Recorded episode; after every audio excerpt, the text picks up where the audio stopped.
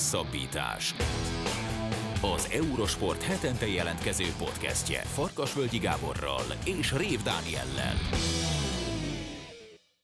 Sziasztok, ez a Hosszabbítás Podcast 76. adása, ezúttal egy fő témával, illetve a szokásos Ácsi rovattal, hiszen múlt héten bejelentette a visszavonulását Roger Federer a profi tenisztől, és ennek kapcsán Szántó Petrával és Szabó Gáborral beszéljük át, hogy miben volt ő különleges a játékát illetően, a személyiségét illetően, miben volt különleges az ő pályafutása, és mégis miért tartják úgy, hát mondhatjuk talán, hogy a teniszrajongók többsége, hogy ő minden idők legnagyobb játékosa. Aztán az Ácsi rovatban vannak jó, meg kevésbé jó híreink is, mindenképpen a jó közé tartozik az, hogy a Fradi férfi foci csapata megnyerte a második Európa Liga csoportmeccsét is, és ezzel 6 ponttal 100%-os mérleggel vezeti a csoportját az Európa Ligában.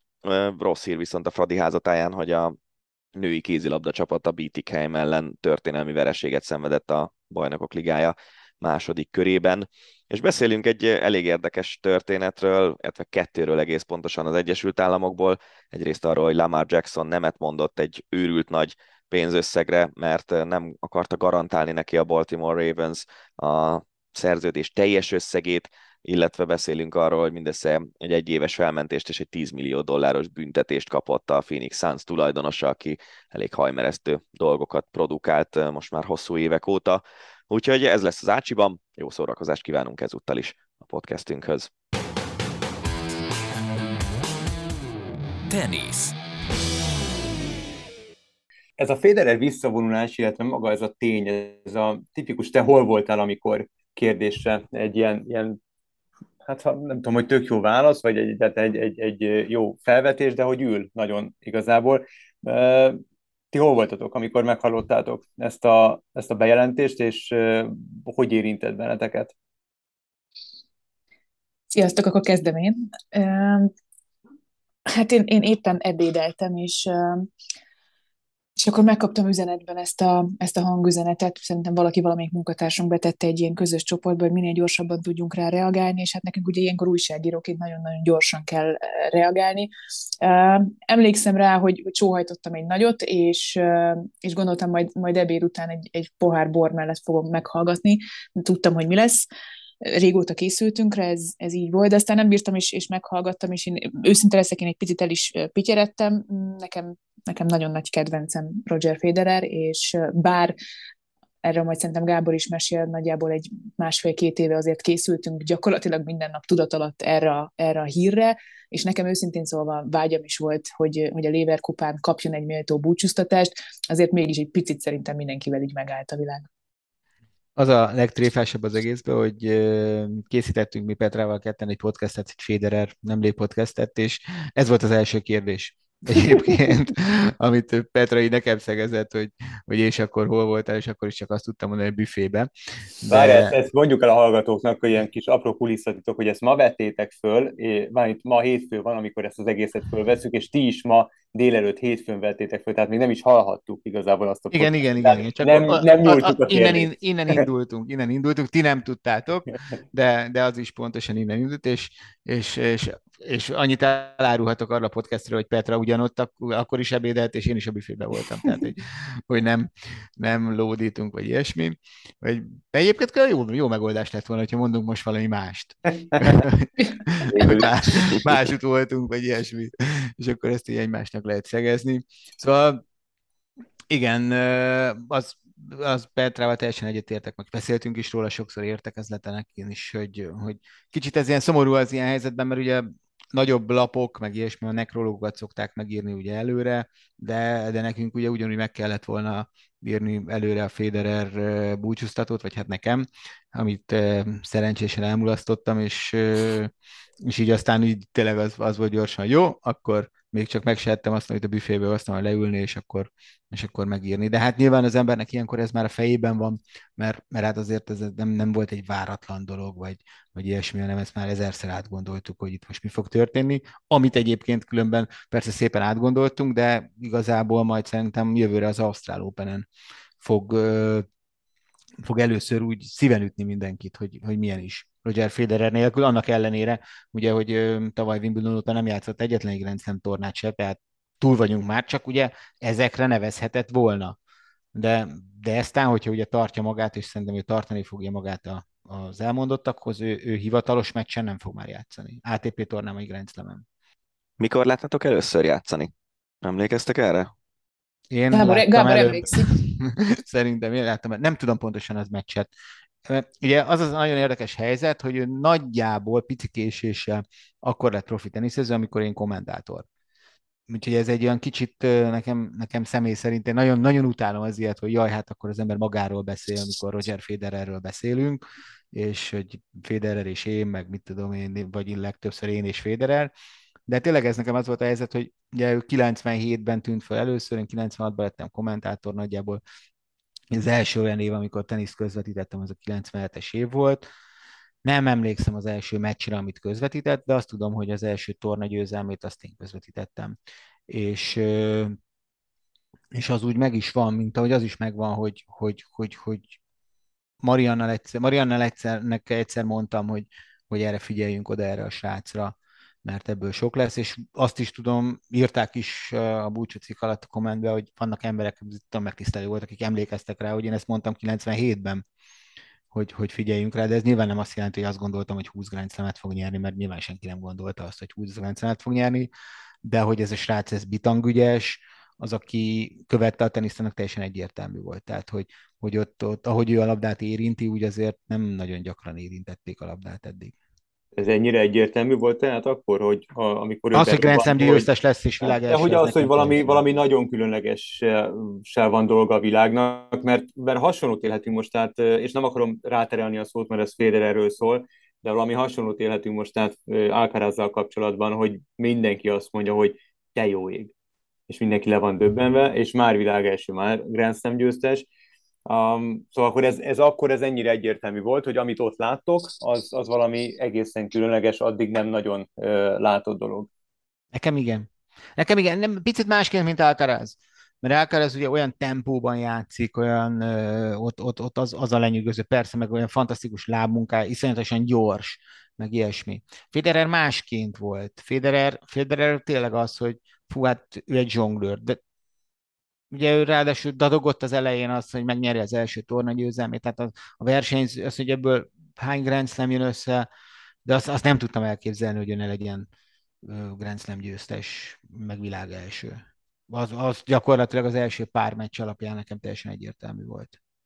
Nekem a, a fiatalkori Federerrel kapcsolatban olyan emlékeim vannak, hogy hogy amikor ő megjelent, és már azért egész sikeres volt, akkor azért voltak neki is olyan dolgai, amiket ma látunk a, a fiatalok egy jó részétől, dükitörések, ütőtörések, hisztik a pályán, ilyesmi, és aztán ahogy úgy megérett emberként, ugye ezek szépen kikoptak a játékából, ilyen emlékezetes fiatal hisztiére emlékszel Petra Federernek?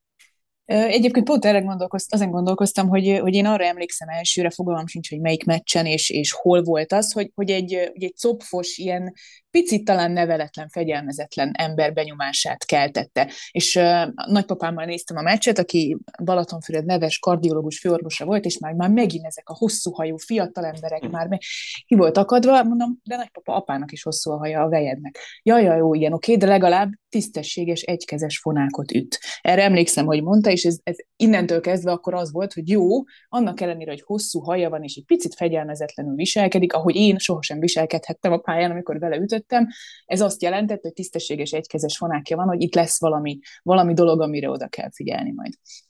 Az előző héten a, beszélgettünk Gáborral bent a, a szerkesztőségben, és azt kérdeztem tőle, hogy és nagyon kíváncsi vagyok, hogy Petra, te fogsz tudni erre válaszolni, illetve hogy a te fejedben van egy név ezzel kapcsolatban, hogy hasonlítható-e bárki hozzá eleganciában vagy tudásban, nem azon, a, nem azon a szinten, tehát nem említhető, nem azt kérem, hogy valakit említsetek vele egy szinten, de hogy bárki emlékeztet-e rá, bárki volt-e hasonló, vagy legalább egy picit is elegáns, bárkinek a kezébe volt-e annyi, mint neki, és igazából megmondom, hogy miért kérdezem, mert olyan sokszor előjön a sportban, ez a, a valaha volt legnagyobb kérdés. Ugye itt, itt Federerrel kapcsolatban mi, és hát a három nagyjal kapcsolatban, Djokovic, Nadal, Federer, folyamatosan van ez a versengés. Nyilván szurkolók, meg a, meg a szakértők, szakírók által egyfajta generált hiszti ez.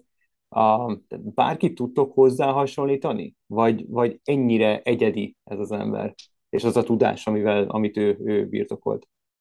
Szerintem teljesen egyedi, nem hiszem, hogy bárkit fel lehetne hozni, olyanokat sem, akik több grenzlemet nyertek végül nála, vagy fognak esetleg a későbbiekben nyerni. Az, az a légiesség, az a könnyedség, az az elegancia, az egy olyan dolog, amit nem lehet megtanulni, az, az egy, az egy vele született Isten adta tehetség, képesség, a, amit elvitt egy olyan szintre, amivel, amivel tényleg úgy tud visszavonulni, hogy minden idők egyik legnagyobb sportolója. De hát Gáborral is sokat beszélgettünk erről, hogy, hogy ez önmagában, hogy ennyire könnyed és légies, tehát egy, egy, nem, egy, nem egy kidolgozott, hanem egy hozott dolog volt ez, ez, ez elegendő lehet-e arra, hogy ő lesz minden idők legnagyobb teniszezője? Lehet, hogy nem. Viszont az biztos, hogy senkihez sem hasonlítható, és ezt talán Gábor tudja a legjobban elmondani.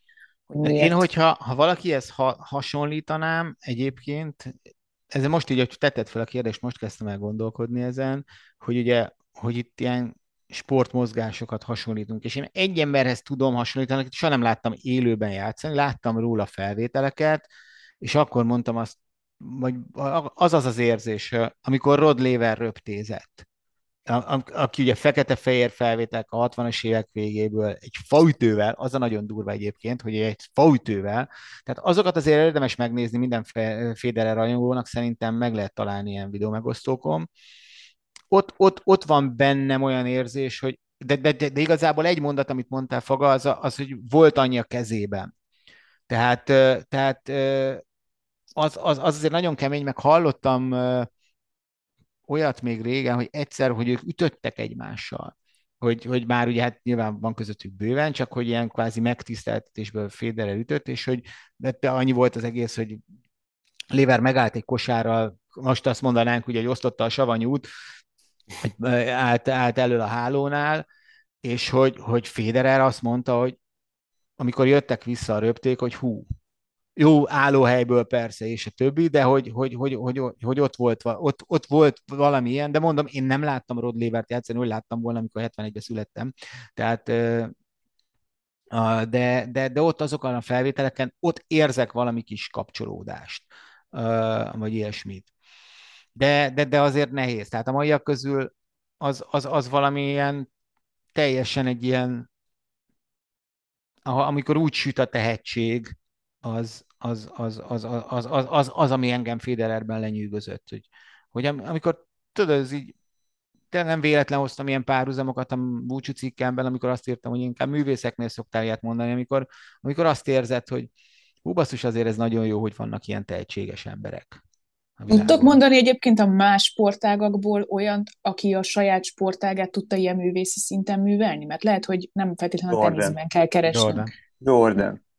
Jordan és valószínűleg Gretzky, bár én annyira nem vagyok egy jégkorong fan, csak ugye a, a, a többiek, amit mondanak. Nálam ez vagy a Schifrin. Igen. A, a, ő, ő, ő, csúszik úgy a, a havon, ahogy szerintem igen. Federer teniszezik nagyjából, vagy teniszezett. Az miért van, hogy, hogy ezt is kérdeztem Gábortól, és most uh, tudom, hogy, hogy nem jó kétszer válaszolni egy kérdésre, szóval, hogy az miért van, hogy, hogy Federer a Lendült, Iván Lendült tartotta a valaha volt legjobb játékosnak.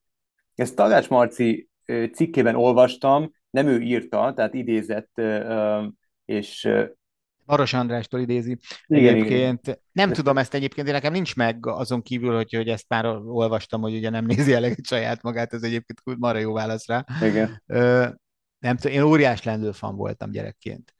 Óriás lendülfan voltam. Ö, talán még amikor amikor kikapott Beckertől a Wimbledoni döntőben, még talán sírtam is. Vagy nem tudom, de nagyon... Én, amikor nagyon... Cash megverte. Azt hát a, a... azt, úristen, de gyűlöltem azt a pillanatot, és mászott fel a lelátón a kockás hajpántjával. Na mindegy. Szóval a lényeg az, hogy, hogy én nagyon nagy lendülfan voltam, és, és azt hiszem, hogy futtából egykezes fonákot egyenesen nem hiszem, hogy azóta is ütött úgy ember, mint ő de szerintem egyszerűen szerette. Az, az, azért mondta Federer azt, hogy Lendl a legnagyobb teniszező, amiért most is egy ilyen kvázi hitvita, hogy mindenki, mindenki azt mondja, hogy az a legnagyobb teniszező, akinek ő drukkol, a Federer, Nadal, Djokovic hármasból. Aha. Én, er, én így tudom ezt összerakni. Azon gondolkoztam most délelőtt, amikor, amikor gondolkoztam, hogy miről lenne érdemes beszélgetni Federer kapcsán, ami talán nem annyira közhelyes, hogy ugye mi tulajdonképpen mióta ő, meg Nadal, meg Djokovic vannak, azóta látjuk azt, hogy a, magyar szurkolók is, meg igazából a nemzetközi semleges szurkolók is így három felé oszlanak. És hogy, hogy azon gondolkoztam, hogy mondjuk a Djokovic szurkolók, vagy a Nadal szurkolók volt olyan pillanat, amikor úgy voltak vele, hogy, hogy hú, ez a Federer, ez nem is olyan jó játékos, vagy, vagy hogy így, tudtak gondolni rá, mert hogy, mert hogy amellett, hogy szurkolsz valakinek, azért a, azt, amit a szemeddel látsz, muszáj elismerni valamilyen szinten, nem? Igen, de a, a másik két játékos több Grand Slam bajnoki címet szerzett, mint Roger Federer. Ráadásul tovább megyek, az egymás elleni rivalizálásokban és egymás elleni mérlegekben felülmúlták Roger Federer. Tehát ott, ott ők nem azt nézik, hogy, hogy milyen szépen légiesen üti az egykezes fonákot, vagy hogyan tud természetességgel adálni a hálóhoz és, és röptézni, még csak az sem, hogy hogyan tanult meg felszállóákban fonákot ütni, akkor, amikor rájött, hogy semmilyen más módon nem tudja megverni Rafael Nadalt, vagy Novák Djokovicot akár. Ezt nem ezt nézik. Azt nézik, hogy, hogy az ő kedvenceik valóban, és tényleg így van, megverték jó néhányszor Grand Slam döntőkben, dön, elődöntőkben, vettek el Grand Slam trófeákat Federertől is, és náluk, náluk szerintem ez számít öm, azt nem hiszem, hogy, hogy, hogy valaki, bárki mondhatja azt, hogy az a tenisz, amit Federer játszik, az nem szép. De nem tudom. De mondják. De, de én ebben teljesen biztos vagyok, hogy mondják. Tehát, hogy, és, és ezt, ezt, amit mondtál, Dani, én ezt, én ezt talán vitatom is, hogy, hogy nem, van a szurkolásnak szerintem az a foka, amikor, amikor emberek ezt, és ez teljesen, ez nem, azt sem mond, ez nem, nem, nem is mondom rossznak, Sőt, néha irigylem azokat az embereket, akik tudnak még így szurkolni, hogy olyan teljesen elvakultan, és, és azt nézni csak, hogy, hogy, hogy fú, most akkor akiknek drukkolunk, az, az így megy úgy, és, és szerintem olyankor, olyankor azért sokaknál nem jut el az, hogy fú, az a másik, amit csinál, az, az, az micsoda nagy dolog. És ugye ráadásul itt van egy olyan vonal, hogy a tenisz az egy elég összetett játék olyan szempontból, hogy egyszerűnek tűnik, és sok szempontból egyszerű is, de mondjuk vegyük azt, hogy a, lab, a labdameneteknek a java része az mondjuk, mit tudom én, négy-öt ütés környéke. Ami, ami ugye önmagában már négy olyan pillanat, ahol, a, ahol eldőlhet a labdamenet. Hosszabb, akkor és az, az, abban teljesen biztos vagyok, és ez sem probléma, mert hát hiszen nem mindenki volt mondjuk Davis kupa játékos, vagy, vagy akár csak teniszező, hogy, hogy, hogy van egy, azt látja, hogy ott van Novák Gyakorlatilag, akinek drukkolok, aki, aki mit tudom én, elütötte az utolsó labdát egyenesen, egyenesen és hogy micsoda nagy bravúr, de mondjuk kommentátorként látod, hogy az nem volt olyan nagy bravúr, mert hát tök egyszerűen csak át kellett pöckölni egyenesen, igazából az volt a hiba, hogy Federer a túloldalon röviden készített elő. És akkor, ha te azt mondod, hogy Federer a túloldalon röviden készített elő, akkor te már ugye gyakorlatilag egy el, mit tudom én, elfogult akármi vagy. Tehát, hogy, hogy, hogy ő annyit lát belőle, hogy Djokovic elütötte egyenesen. Tehát nem feltétlen, és, és azt, azt nap mint nap érzékeljük, hogy igen, ők, ők visszautasítják azt a, a a, a, a, az, hogy most te kiemeled azt, hogy a másik jól csinált valamit, vagy az a másik rosszul, hanem, hanem úgy van, hogy ők, ők az ő szemülegen keresztül nézik, hogy a, a kérdésre térjek vissza. Tehát, hogy, hogy nem, nem, nem vagyok benne biztos, hogy ezt mindenki látja, hogy, hogy, hogy ő, ő, tényleg azért ilyen szempontból abszolút különleges volt. Én, nekem az volt az első ilyen élményem azzal kapcsolatban, amikor megjelent Rafael Nadal a színen, és aztán szépen lassan kialakított magának egy olyan szurkolótábort, ami teljesen ketté osztotta, a, akkor mi ketté osztotta a, a tenisz társadalmat, vagy a tenisz rajongókat. Nagyon sokszor hallottam azt, hogy Federer túl sokat nyer és ez volt az indok, ami miatt egy másiknak elkezdtek szurkolni. Kétségtelen, hogy ezt a Rafael Nadal tett azért, hogy legyen miért szurkolni, ráadásul az ő, ő játékstílusuk az, az merőben más volt, merőben más volt a pályán való viselkedésük, megjelenésük, az egész testbeszéd, mást képviseltek a teniszpályán, és ebből, ebből létrejöhetett egy ilyen nagyon-nagyon jó kis oda-vissza harc. Aztán megjelent Djokovic, és egy picit akkor összezárt szerintem a Nadal Federer szurkolótábor, mert akkor volt egy harmadik, aki, aki aki elkezdte veszélyeztetni az eddigi két nagyot, és én úgy érzem, hogy így a pályafutásuk végére azért összességében szerintem nagyon sokan, lehet, hogy már a korunk miatt, lehet, hogy azért, mert már elég mennyiségű meccset láttunk, vagy láttuk azt, hogy Novák Djokovic hogyan nőtt fel ennek a két játékosnak a nyakára, aztán nőtte őket bizonyos értelemben túl is, hogy, hogy az emberek elkezdték azért előbb-utóbb elismerni a másikat, és nem véletlen szerintem, hogy például Rafael Nadal és Roger Federer nagyjából legjobb barátokként fognak elköszönni majd egymástól a Leverkusen. De abban nem vagyok teljesen biztos, bocsánat, hogy, hogy azért ez a kvázi nagy közeledés, nagy, nem a két játékos részéről, mert szerintem ők mindig jóba voltak, hanem a, a szurkolótábor a közeledése az annyira az egymás elismerésének szólt. Én azt hiszem, hogy talán inkább annak, hogy ne Djokovic. Igen, ez, ez valószínűleg így van. Ez valószínűleg így van egyébként. Őszinte leszek, én például Péderer szurkoló voltam világéletemben, itt az utolsó két-három évben mm, tényleg szívből tudtam Rafael Nadalnak szurkolni hogy meglegyen a, a mondjuk a, az idei Garosz címe. Ugye egy kommentátor soha nem mondhatja el igazából, hát nem tudom, hogy most ez igaz vagy nem, de nem mindegy. Szóval van az a közhely, akkor mondjuk így, hogy egy kommentátor soha nem mondhatja el igazából, hogy kinek drukol, legyen az labdarúgó csapat, kosárcsapat, teniszező, bárki. Viszont ha visszavonul a, a kedvence, akkor, akkor elmondhatja? Tehát ti bevallhatjátok most, hogy na jó, én igazából amióta az eszemet tudom, és kommentátor vagyok, Federernek szurkolok? Én szerintem már elmondtam régen, hogy nálam nem vidonság. Én 2017 Wim, hmm. Wimbledonban megírtam. Uh-huh.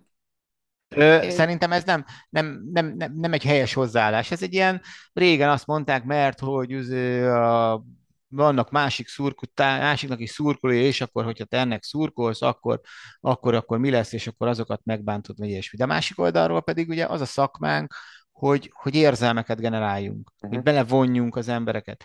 Ha én megpróbálok, sőt, én azt hiszem az esetek túlnyomó részében sikerül is úgy beszélni arról a meccsről, hogy tárgyilagosan, de ugyanakkor benne vannak az érzé, érzelmeim a leg, leg, leg, legvelejéig. Tehát az nem működik úgy, hogy, hogy egyik oldalról kellenek az érzelmeim, a másik oldalról nem kellenek az érzelmeim.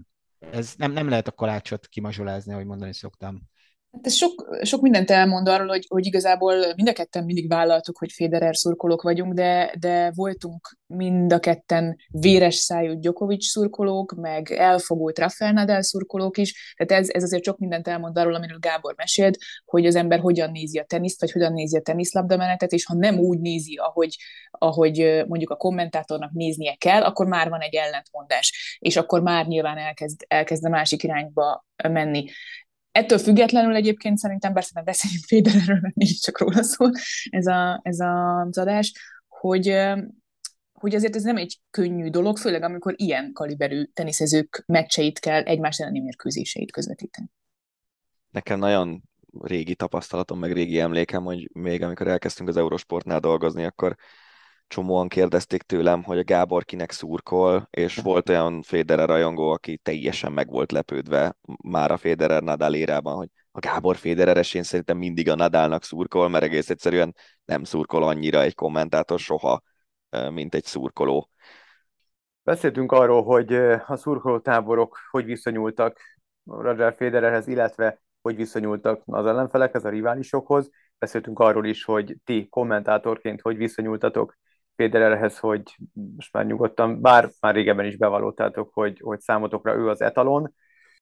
Igazából a teniszre gyakorolt hatása az, ami, illetve a sportágra, és az egyetemes sportágra gyakorolt hatása az, ami, amivel kapcsolatban nagyon érdekelne a véleményetek. Ugye az, ezt megelőző hét előtt jelentette be a US Open rajta jelentette be visszavonulását egy másik korszakos egyéniség, a női tenisz korszakos egyénisége Serena Williams, és vele kapcsolatban is, amikor beszélgettünk, akkor azt hangsúlyoztuk, hogy, hogy a társadalomra is nagyon nagy hatással volt Serena Williams pályafutása alatt, illetve kiemeltetek olyan szituációkat, amelyek esetleg azért csorbát ejthettek a pályafutásán, a megítélésén.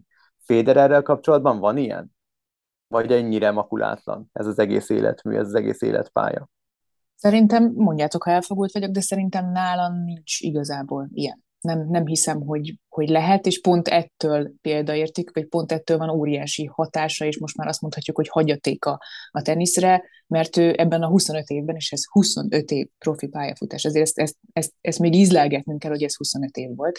Tehát gyakorlatilag mindannyiunk életét ö, végig kísérte az ő profi pályafutása, vagy legalábbis tudatos életét, úgyhogy ez, ez valami óriási dolog nagyon más, szerintem más szinten gyakorolt ő hatást az egyetemes sportra, vagy azon túl is a Roger Federer, mint Serena Williams. Biztos, hogy magával az eleganciával, azzal, hogy új szintre emelte a, a férfi teniszt, és az abban rejlő magasságokat, határokat olyan szinten tolta ki, ami, amire nagyon nehéz volt válaszolni sokáig. Úgyhogy ez, ez mindenképpen az nekem az első ilyen élményem, amikor arra gondoltam, hogy, hogy te jó ég, mi ez, a, mi ez ami, amit ő most okoz, az még a talán a 2008-as Roland Garros volt, amit a helyszíről közvetítettünk, és arra emlékszem, hogy a, valahol nyilván valamilyen helyen voltunk, ahol nem szabadott volna lenni az akkreditációval, de valami magaslatról észrevettük, hogy van egy ilyen hátsó edzőpálya, ahol ahol egy, egy, egy gombostűt nem lehet lejteni, mert mindenhol csüng, de a fákon is csüngenek az emberek, miközben egyébként zajlott a Gárosznak, nem tudom, a második fordulója, minden pályán, nézők előtt, stb. stb. És akkor Gáborral lerohantunk oda, és azt láttuk, hogy Federer egyébként bent áll, és ilyen izé, röhögcsélve ütöget. A, és egy edzése volt, vagy az edzésnek is a vége, de hogy ott több százan csüngtek, tehát többen nézték az ő röhögcsélős edzését, mint szerintem a Gárosz összes többi külső pályás meccsét, az, az nekem ilyen lenyűgöző élmény volt, hogy, hogy egy ember hogy lehet ekkora hatással uh, kisgyerekre, idősre, mindenkire, mindenféle, mindenféle származású és nem tudom milyen emberre. Tehát, hogy ez, ez az egyetemes hatás, ez, ez számomra akkor volt így, így először kézzelfogható, és, és azóta is én nem hiszem, hogy ő játszott valahol olyan mérkőzést, ahol ne lett volna teltház. A gond, az, amíg Petra beszélt, azon gondolkodtam, hogy mi Federer körül ennek a 25 esztendőnek a legnagyobb botránya. És az a helyzet, hogy azon túl, amikor Mirka ugye ami nem Federer, hanem a felesége, az O2 arénában egy világbajnoki elődöntőben, amit aztán Federer megnyert Vavrinka ellen, beszólt Vavrinkának, ami annyit mondott, hogy cry baby, amikor egy kicsit puffogott valamiért, Vavrinka nem tetszett neki valami ítélet, vagy nem tudom már pontosan miről volt szó. Mirka oda annyit mondott, hogy cry baby, és akkor utána döntőszett tiebreakben valahogy megnyerte Federer ezt a meccset. Egy hét múlva együtt megnyerték a Davis kupát nem tudok ezen kívül, tehát egy ilyen súlyú uh, sztorit tudtam így hirtelen előhozni, amikor... És ja, ezt tegyük hozzá, hogy ők egyébként jóban vannak, tehát hogy a igen, Federer, Federerik teljesen jóban vannak fabrikáikkal, tehát tök jó barátok. Igen, igen, tehát hogy, hogy e, e, ez, ez az egyetlen olyan sztori, amit így elő tudok hozni, amikor ő valamilyen szinten legalábbis így érintve benne volt egy ilyen negatív történetbe az, az, azt ritkán mondjuk el, de azért az egészen hihetetlen egyébként, hogy ugye, amikor ö, visszavonult, akkor ki, ö, ugye ott is volt, akik megosztották, hogy hány meccset játszott, és a többi. Lejátszotta az egész pályafutását, ezt a 25 évet úgy, hogy nem lépett, ö, nem adott föl meccset.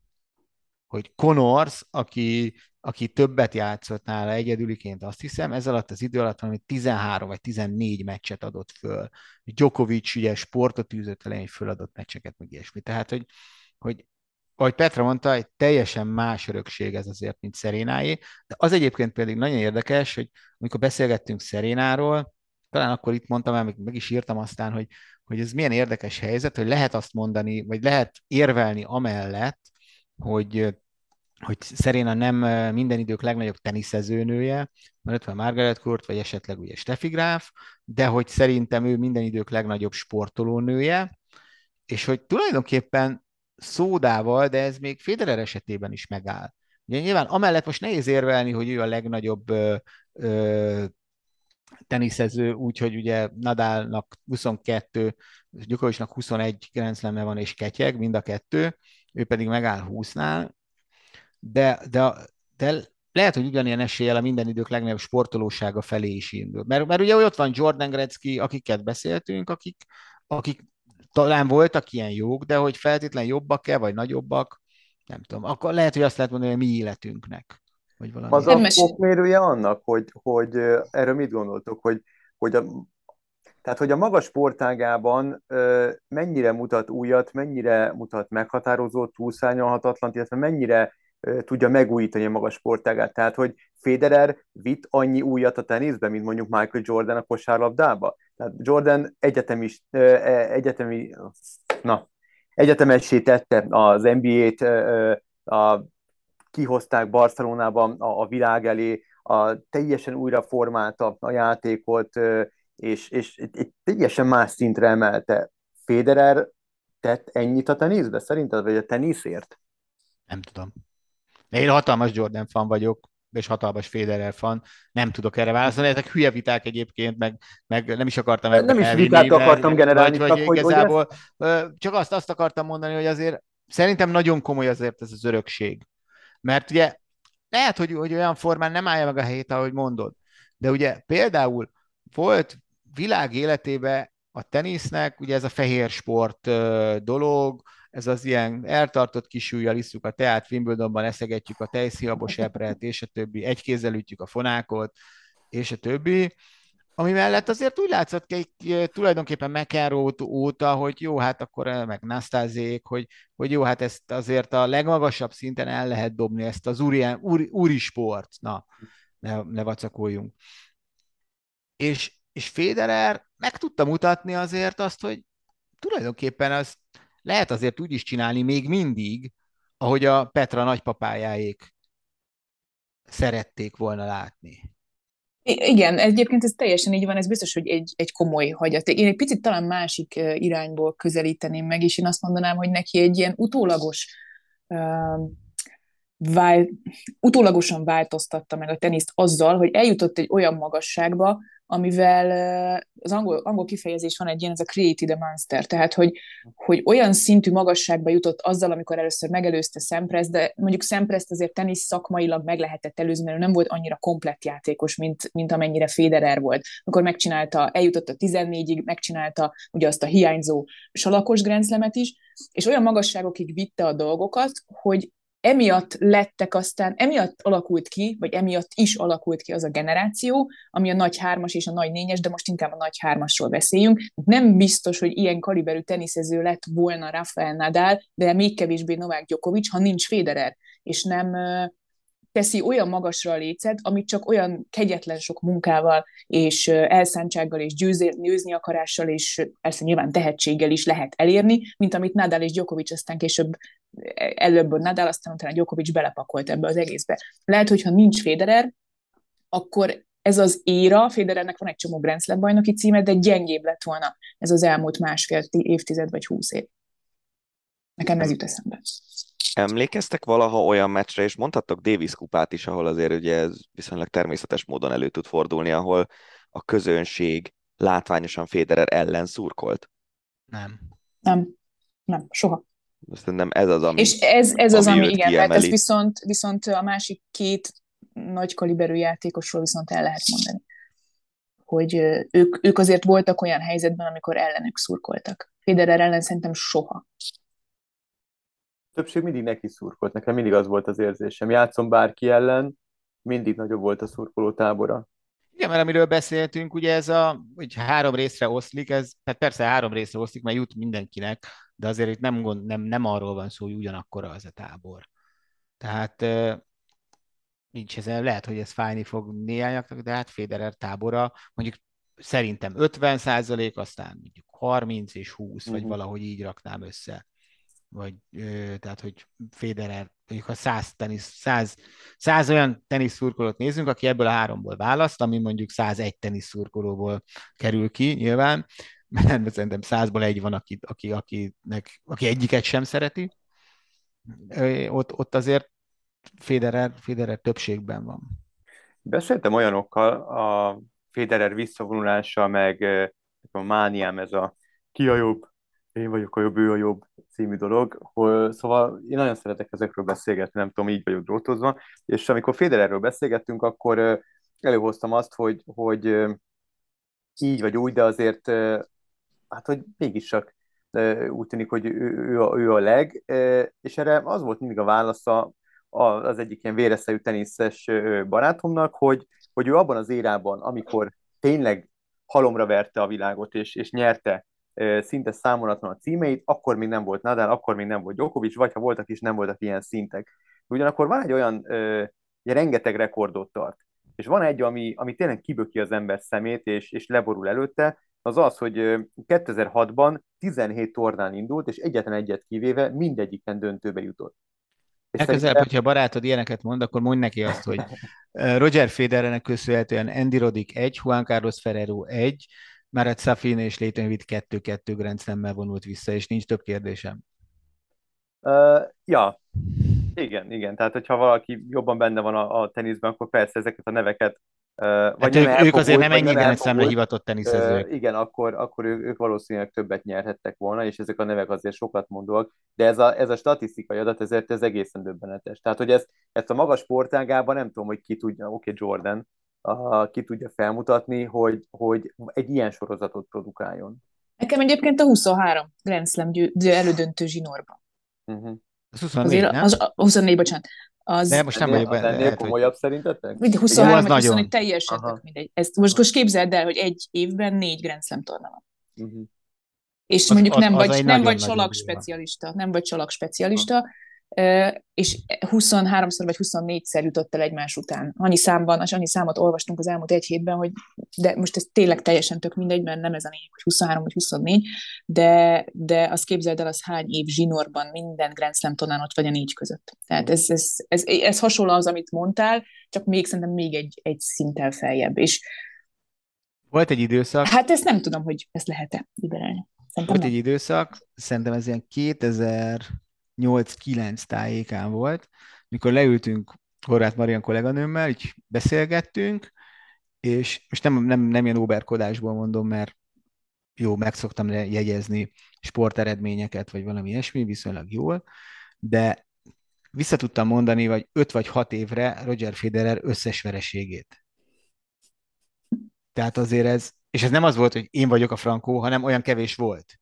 Uh-huh. Hogy így, így mentünk vissza a versenynaptárba, és akkor, hogy mennyi, igen, akkor ő megverte ott, azon a tornán tőle kapott ki, és, és tényleg volt öt ilyen év, és, és, és igen, lehet, hogy nem Novák Djokovic és Rafael Nadal volt, Leighton Hewitt és mm, Andy Roddick, de, de, de az biztos, hogy, hogy azért ők nagyon komoly teniszezők voltak, akiket, akiket nagyon mélyen tartott és nagyon hamar abba is hagyatta vele a játékot, az, ami a leg, leggeniálisabb poszt, egy búcsú poszt, az, az, az Andy Roddické volt, aki írta most, hogy tán akkor el kéne kezdenem készülni Wimbledonra.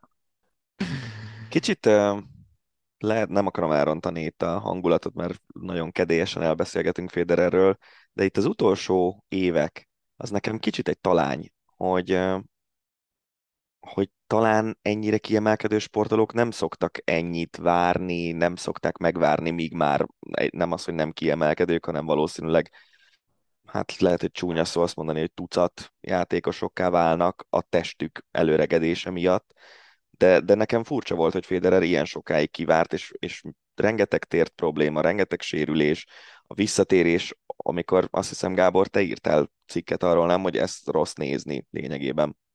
Ez két meccs volt. Igen. Az, azért az nem olyan nagyon sok szerintem.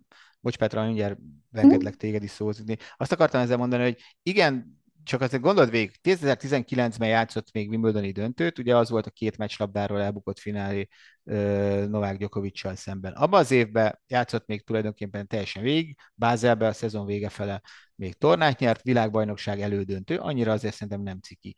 2020 US, Ausztrál Open, ott még szerintem negyed döntős volt. Mondjuk ott úgy volt már negyed döntős, hogy kétségtelen ott volt a Tennis Sandgren elleni meccs, ahol nem kellett volna negyed döntősnek lennie, hogyha Sandgren nem uh, izgulja el azt a mérkőzést, de, de azért egy Grand negyed döntő. És utána jött tulajdonképpen ez a periódus, ami ugye tulajdonképpen két covidos évet jelent. Uh, én ezt nem érzem olyan...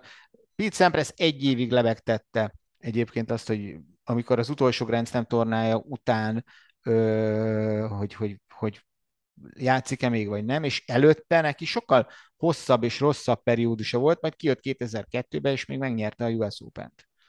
Tök váratlanul.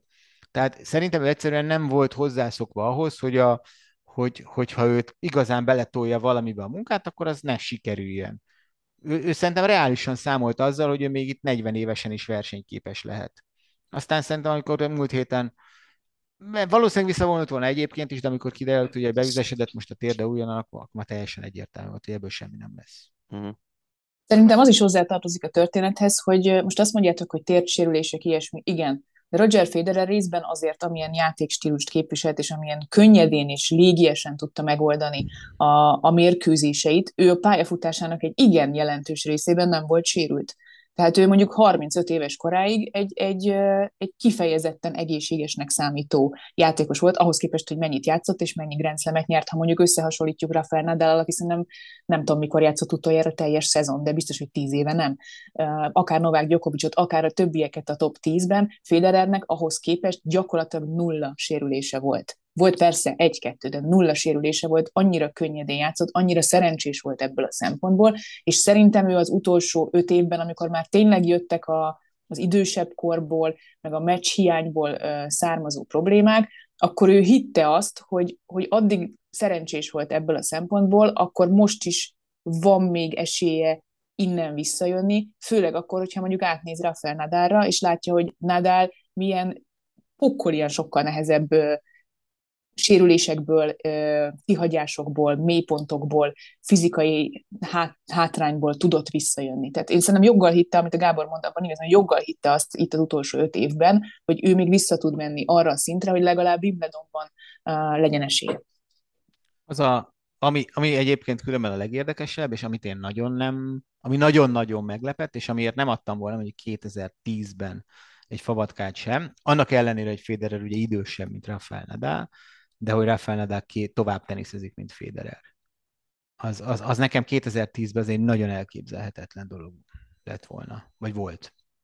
Mit gondoltok azzal, hogy ő most bejelentette a visszavonulását? Egyrészt marad-e a teniszben, tehát közel marad-e a sportákhoz, és ha igen, akkor hol tudjátok őt elképzelni, illetve hogy mennyire fog ő hiányozni a sportágnak. Ugye van az a közhely, hogy nincsen pótolhatatlan ember, Köves Gábor mégis azt mondta az egyik interjújában, hogy, hogy persze az élet megy tovább, és, és Federer nélkül is rendeznek majd nagyszerű tornákat, Grand Slam eseményeket, de pótolhatatlan a, a távozása, illetve hát a távozása a hatalmas űrt hagy maga után.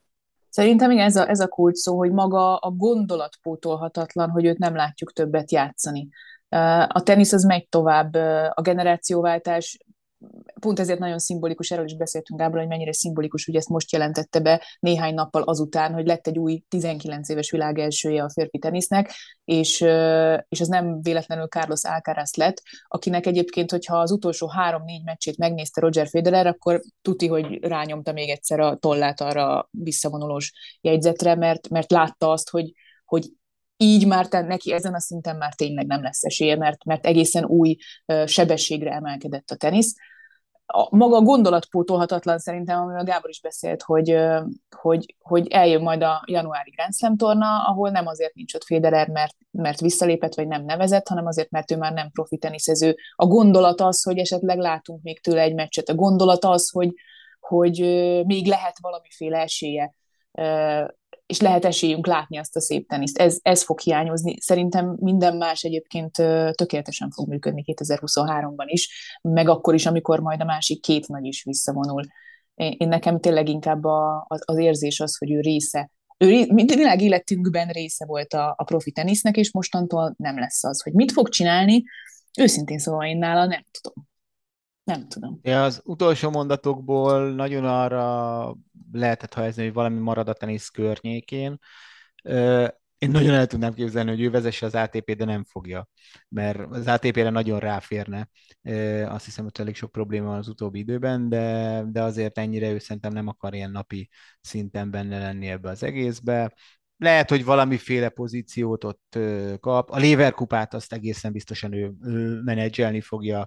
Lehet, hogy jövőre ő lesz Borgal együtt a kapitány, vagy valami ilyesmi. Még azt, mert ugye hivatalosan a Leverkupa most már ATP verseny, tehát az, az most már nincs meg az a, az a kibúvó, hogy oké, okay, akkor játszik a Leverkupán egyszer-egyszer. Ugye felmerült ma egy ilyen óriási, tudom én, a a Real Madrid stadionban játszik Nadállal, majd egy bemutatót, ilyeneket biztos fog vállalni. Szerintem azért ő nagyon elkötelezetten, ugye édesanyja neki dél-afrikai, az alapítványait menedzselni fogja, és, és szerintem az biztos, hogy kvázi az, az, az menedzselésnek egy olyan része lesz ezek a világ minden táján megtartott bemutatók. Jó lenne egyet Budapesten is azért szerintem. Most már van hozzá 20 ezres csarnokunk. Igen, ezt én egyszer kiszámoltam, a sportarénában nem jött volna ki a matek. Sehogy lehet, se. hogy, lehet, hogy az, a 20 ezresben kijönne. Mert olyan 14-15 ezer ember ott valami olyan jegyárak jöttek volna ki, hogy ilyen alaphangon se működött volna a dolog. A 20 ezeres csarnokkal már lehet, hogy megáll, de lehet, hogy a puskás is megtelne. Könnyen elképzelhető. Ácsi. A hét legérdekesebb hírei. Na, folytassuk az Ácsi rovattal. Összegyűjtöttük az elmúlt hét számunkra legérdekesebbnek, legizgalmasabbnak tartott híreit, és ezeket fogjuk szépen kivesézni. Egy örömteli hírrel kezdjük. Második meccsét is megnyerte az Európa Ligában a Fradi, ezúttal idegenben a Monakót verte 1-0-ra, és vezeti a csoportját, és hát nyugodtan kijelenthetjük, hogy hatalmas lépést tett ebből a csoportból való továbbjutás felé. Abszolút. És egy magyar srác rúgta a gólt? Hát az, az egy dolog.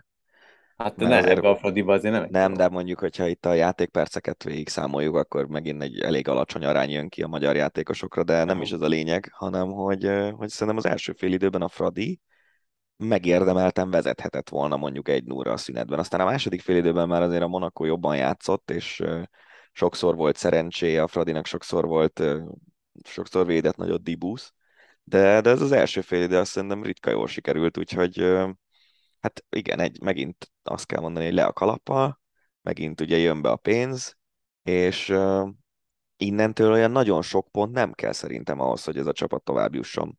Ráadásul ugye Trabzon megverte a Cörven Vezdát, ha jól emlékszem, a csoport másik meccsén, de most erre nem teszem rá a fejemet, de szerintem igen. És ez azt jelenti, hogy, hogy ráadásul ugye az egyik olyan csapat, amely viszonylag sok ponttal rendelkezik a csoporton belül, azt már megverte egyszer a Fradi, úgyhogy nagyon jól néz ki egyelőre ez a dolog. Így van. Így van. Hát igazából neki mindig az van a Fradival kapcsolatban, hogy tök jó, hogy nyer, meg, meg tök jó lenne, hogyha megélni a, a, a csoportba való továbbjutást, viszont a magyar bajnokságnak harangoztak, tehát hogy itt tényleg maximum az a kérdés, hogy ki lesz a második, harmadik. Tehát hát, Szerintem már régóta ez nem. Hát ja, de ezzel még inkább az lesz, tehát ezt utol nem érik itt tényleg hosszú-hosszú évekre berendezkedhetünk arra, hogy a Fradi nyeri a bajnokságot, és nyeri a kupát is, ha csak a kupát nem veszik annyira komolyan, de, de azért gondolom, hogy egy Fradinál a duplázás ide-haza hazai porondon azért nyilván presztízs. De hát mindegy, ez egy a legnagyobb gond. Anélkül mondom ezt, hogy valaha is Fradi Drucker lettem volna, de az, hogy egy magyar csapat nemzetközi porondon jól szerepel, az nyilván nekünk jó, nem csak a Fradinak, de a magyar labdarúgásnak is jó, úgyhogy... Most október első felében jön két meccs a, Cürven az Vezda ellen, azokon így ki lehet harcolni a továbbjutás. Szerintem, ha azon a két meccsen szerez, hát azt mondom, hogy ha négy pontot szerez a Fradi, akkor majd nem biztos, hogy tovább jut. A hatot, akkor már majd, akkor már teljesen gyakorlatilag. Yeah. És lehet, hogy még ennél kevesebb is elég. Így van. Hát nem tudom, hogy azért, mert hogy tartani szeretnék a lépést a Fradival, vagy sem, de minden esetre az Arzenáltól. Jó, van túlzok. Arzenál nevelést igazolt a Puskás Akadémia, ilyen, hír, ilyen uh, hangzatos címmel találta meg ezt a hírt. Uh, az úriember Brandon Ormond Atwill, 26 éves angol balhátvéd, uh, egy évig játszik majd a Puskásban, az Arzenálban nevelkedett, de azért később nem ragadt meg az ágyúsoknál. Swindon Townban, illetve Hollandiában játszott, mielőtt ide igazolt az NB1-be. Biztos, amikor elkezdett focizni, és az Arzenál Akadémiáján fölnőtt, akkor nem az böngészte, hogy jó, where is this place called Felcsút? Hát lehet, hogy másik ilyen jó csengő akadémiát szeretne kipróbálni. Uh-huh. Lehet. Egy fokkal érdekesebb és groteszkebb hír következik. Vádat emeltek Polpogba testvére ellen, mert a vád szerint megzsarolta a tesóját, Polpogbát, akit három másik társa otthonában fogva tartott. Pogba szerint testvére, Matthias, őt kényszerítették arra, már Matthias-t, hogy a közösségi médiában közzétett videóban megfenyegesse Paul öccsét, de az AFP hírügynökség szerint azonban Matthias Pogba saját maga döntött úgy, hogy ilyen tetthez folyamodik. Az jutott eszembe, hogy így ezt felolvastad ezt a hírt a macskafogóban, amikor a de hogy tudjuk, hogy ő tudja, hogy mi tudjuk, hogy ő tudja. Kicsit ilyen szövevényesnek tűnik a bűnügy. Hát majd a rendőrség kivizsgálja. Elképesztő. Ez a, tudod, mint a francia válogatottban az a zsarolási ügy, Benzemáék ja. ügye. Ja, de azért az vicces, hogy ott ezek a sztorik, ezek ha nem is mindennaposak, de azért elég gyakran előfordulnak ilyen, ilyen történetek a francia fociban. Nem tudom miért. Elképesztő. Ez is tényleg ilyen groteszk, hogy a testvéret fenyeget meg, nyilván a háttérben pénz van, na mindegy. A, a pénz játsza a főszerepet ebben a következő hírben is. 5-1-re kikapott a Dán Mikiland ellen a Láció, és az olasz klub vezetősége úgy döntött, hogy visszafizetik az idegenbe elutazó szurkolóiknak a meccs jegyárait. 225 drukker utazott el Dániába. Na, milyen Jó, szép gesztus. Igen, bár nem hiszem, hogy sokkal boldogabbak lennének most oké, okay, persze jól jön a pénz, de hogy nyilván inkább annak örültek volna, hogyha az a csapat jól teljesít, vagy legalább elviselhetően teljesít. Hát ja, ez az 5-1, ez azért ez, ez egy nagyon meglepő vereség, amiben beleszaladt a Láció. Mindegy. De a... olasz csapatok Skandináviában ez most már kvázi hagyomány, hogy igen, megégetik magukat. Igen. igen. igen. Hát egy nagyon-nagyon furcsa ötletet áll, ötlettel állt elő a Chelsea új tulajdonosa. Tudom, lehet, hogy miután kirúgta Tomás Tuchel, utána volt ideje ilyen butaságokon gondolkodni. Tehát eh, Tadbői szerint a jövőben rendezhetnének a Premier League-ben is All-Star mérkőzéseket. Igazából ez még nem olyan ördögtől való, viszont ahogy azt elképzeli, az meg egy kicsit furcsa, szóval a déli klubokból választanának, meg az északi klubokból választanának játékosokat, és ők adnák ki az All-Star kereteket. Jürgen Klopptól megkérdezték, hogy mit szól az ötlethez, és fanyar humorral csak azt kérdezte vissza, kvázi a kérdések kérdéssel felelve, hogy és a Harlem Globetrotters mikor jön. Uh, mit szólsz ehhez az ötlethez? Szerintem semmi baj nincs vele. Én nem, nem tudom, hogy mármint, hogy értem, hogy vannak minden sportnak hagyományai, de hogy egyébként meg az NBA-ben miért hiányzik az az All-Star gála? Vagy, a, vagy az NHL-be. Tehát, hogy semmi, semmi indokot nem tudsz arra hozni. Mm. A, ott kialakult az a hagyomány, óli amerikai, engem, engem ez a dolog annyira nem is lepett meg, hogy egy amerikai klub tulaj bedobta ezt az ötletet, nyilván egy csomó pénzbe lehet szedni abból, hogy mondjuk a Wembley-ben rendeznének egy ilyen All-Star hétvégét. Aztán az más kérdés, hogy ugye itt a játékosok túlterheltségéről elég sok minden szól, és, és tényleg vannak olyan focisták, akik egy szezonban mondjuk 60 meccset játszanak, de erre mondhatná azt LeBron James, hogy én meg 82 plusz, nem tudom, tizenvalahányat játszottam, amikor minden évben döntőig jutott éveken keresztül, úgyhogy ne, szerintem ezzel nincsen különösebb baj. Én egyébként kifejezetten kíváncsi lennék arra, hogy, hogy mennyire vennék komolyan, mert ugye a foci is egy olyan játék, hogy tudod úgy játszani, hogy az komoly, de tudod úgy is játszani, hogy 9-7 lesz a végeredmény, és emlékszel régen ilyen izé, Forma 1 pilóták kontra celebek foci meccseket közvetítettünk? szörnyű meccsek voltak, Jézus, mert nézhetetlen. Ja, na, szóval, én hogy... kíváncsi lennék én is erre, azt nem tudom, hogy tehát a kiválasztásra lennék kíváncsi, hogy hogy, hogy oldanák meg, most nem tudom, lehet, hogy ez a, a észak-dél Hát ugyanúgy, mint az NBA-ben. Szerintem az, az NBA All-Star meccs addig, amíg ez kelet-nyugat meccs volt, addig szerintem egy ilyen tökéletes példa arra, hogy ezt hogy lehet megoldani. Én megmondom, amióta ilyen újfajta all mérkőzéseket rendezek az NBA-be, azóta nem vagyok fan. Előtte viszont nagy fan voltam, kifejezetten. Egyébként a legjobb all meccs az a baseballos, mert ott ugye, ha jól, ha jól tudom, és nem változtatták meg ezt a szabályt, pár éve még biztos, hogy úgy volt, hogy a, a nagy döntőt, tehát a World Series-t, az a csapat játsza otthon, amelyiknek a ligája megnyeri az All-Star meccset. Tehát mm-hmm. ott mhm. nagyon komoly tét van. Van tét, ott tök, igen. Ott tök durva, hogy, hogy mit tudom én, hány kezdődobó van egy keretben, és akkor ilyen egy inningeket dobálnak olyan játékosok, akik egyébként 6-7-8 inningeket szoktak meccsenként dobni, mm. és, és nagyon ritkák ugye a pontszerzések, nagyon alacsony pontszámpont azért, mert a, a leges legjobb dobók játszanak, és hiába vagy te a leges legjobb ütő, ha a leges legjobb dobó nem nagyon hibázik bele, akkor azt nem tudod megütni te se. Hát mert tök jó, hogy, neccesen. hogy rivális csapatok harcolnak igazából kvázi egymás sikeréért. Igen, tehát, igen. um, és lehet, Hát hogy az, az, az motiválja amely- őket, hogy, hogy ha véletlenül én eljutok Igen. a World series akkor, akkor én akarok otthon játszani több Igen, meccset. meg az a furcsaság, hogy azért előfordul, hogy, hogy egy csapat gyengén szerepel, de mondjuk van egy tök jó dobója, vagy van egy tök jó ütője, és kvázi az hoz össze egy, egy jó dobás sorozata, vagy egy jó ütéssel kvázi hazai pályaelőnyt egy Igen. teljesen más, rivális jóval erősebb csapatnak. Igen. 36 évesen visszatérhet a spanyol nemzeti csapatba a 180-szoros válogatott Sergio Ramos. De döbbenetes szám, 180-szor szerepelni a hazád válogatottjában, egészen hihetetlen. Úgyhogy nem egy uli-buli csapat, hanem a, Így van. az ő érájában a világ egyik legjobb csapata volt szinte végig a spanyol. Így van. A Luis Enrique elvileg számít a Sergio Ramosra, aki hát egyrészt most már egyre stabilabb, sőt, stabil, stabil a hely a PSG-ben, másrészt eh, Enrique bajban van, mert hogy sérülések miatt fogynak a, a védői, úgyhogy eh, valószínűleg tényleg számít majd eh, Ramos szolgálataira.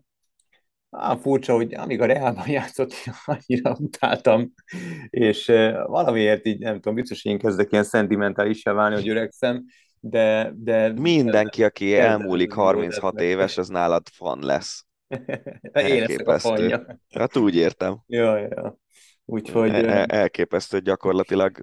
Ki, ki a legnagyobb tuskó? Kyrgios, hogyha tényleg ezt a témát ezt el is felejtettük múltkor Na. betenni az Ácsiba. Ha, hogyha Kyrgios Ja. elmúlik majd 37 és még játszik, akkor neki fog szurkolni, nem?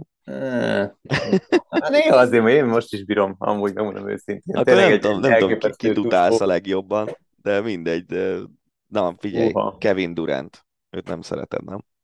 Tehát nem szeretem, való igaz, nem, meglátjuk, de nem hiszem, hogy őt meg fogom valahogy is szeretni. De, igazából. hogy nem. Elég öreg lesz. Meglátjuk. Három év múlva azt mondom, akkor lesz annyi, majd kérdezzél rá. Jó.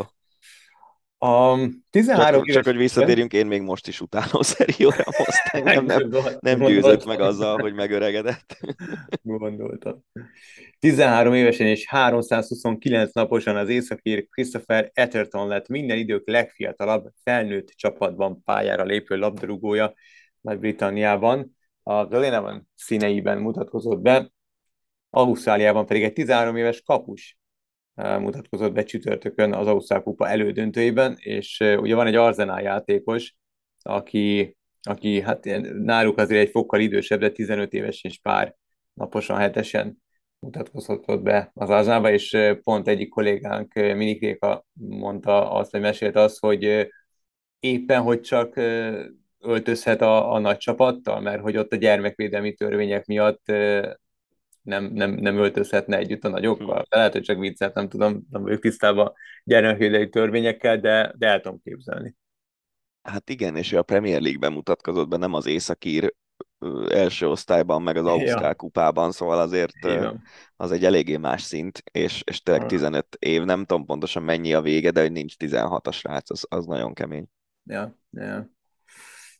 Na, de kerékpárhír, nagyon kíváncsi vagyok a, a véleményedre. A Jumbo Visma főszponzora, ez a hollandiai szupermarket lánc, a Jumbo, ez kvázi olyan, mint nálunk az Aldi, vagy valami ilyesmi.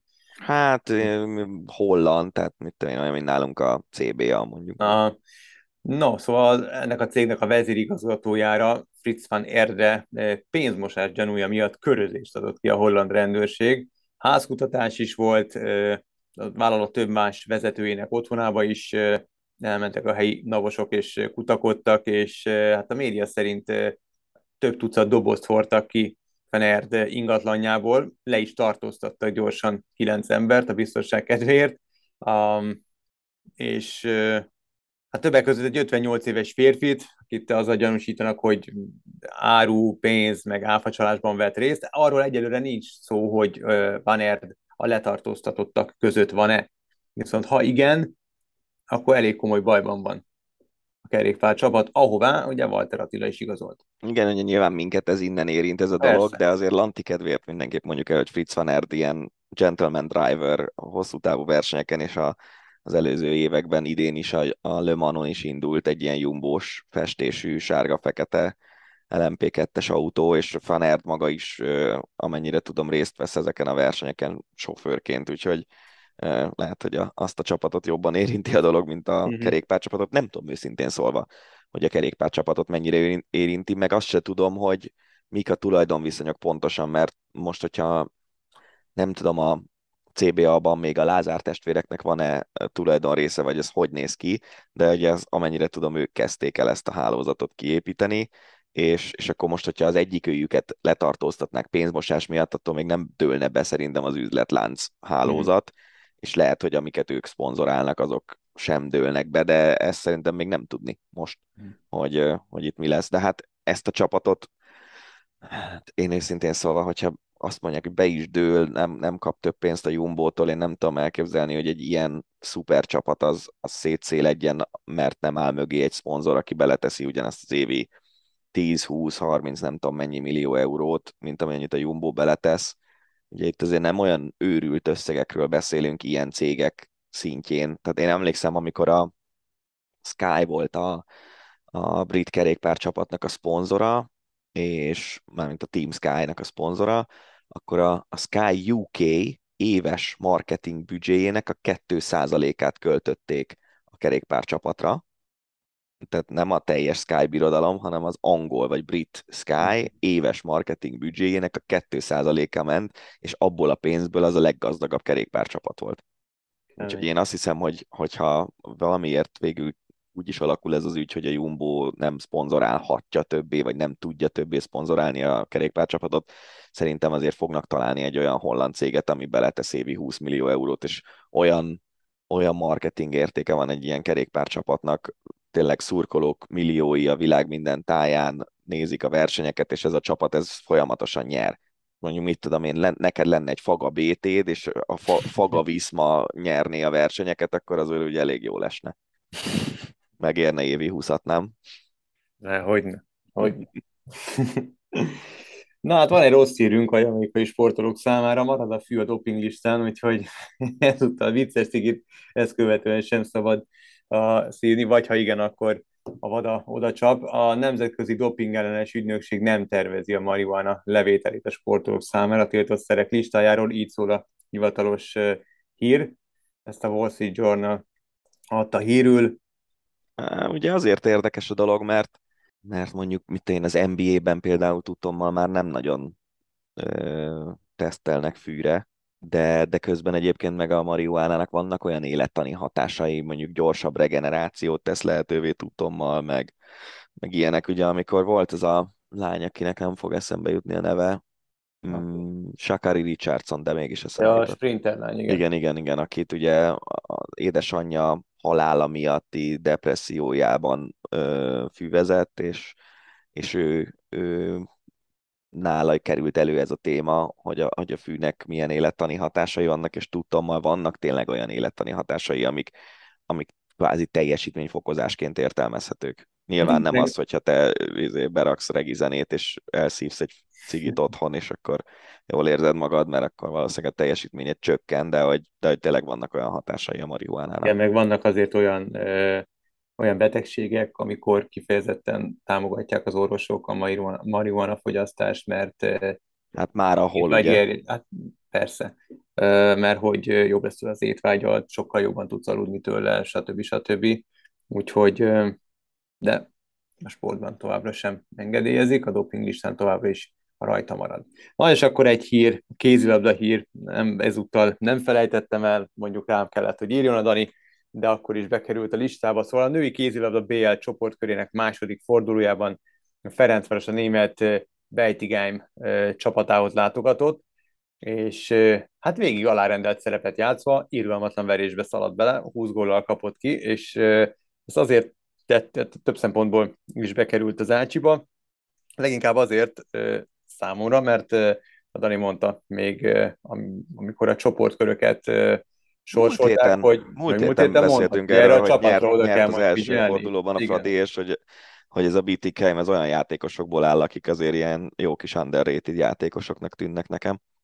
Ezt, ezt mondtam szerintem nagyjából. Eléggé alul értékelték őket, vagy nem, hogy lebecsülte őket a Fradi, vagy sem, nem láttam a meccset, Nem tudom, hogy te láttad-e, vagy lehetett egyáltalán figyelemmel követni Láttam, ezt a láttam. Na, és mit láttál? Fú, hát nagyon megalázó volt. Tényleg olyan volt, mint hogyha, mint hogyha egy utánpótlás csapattal játszana egy felnőtt, és, De nem és az a vette komolyan a durva. Fradi, vagy mi?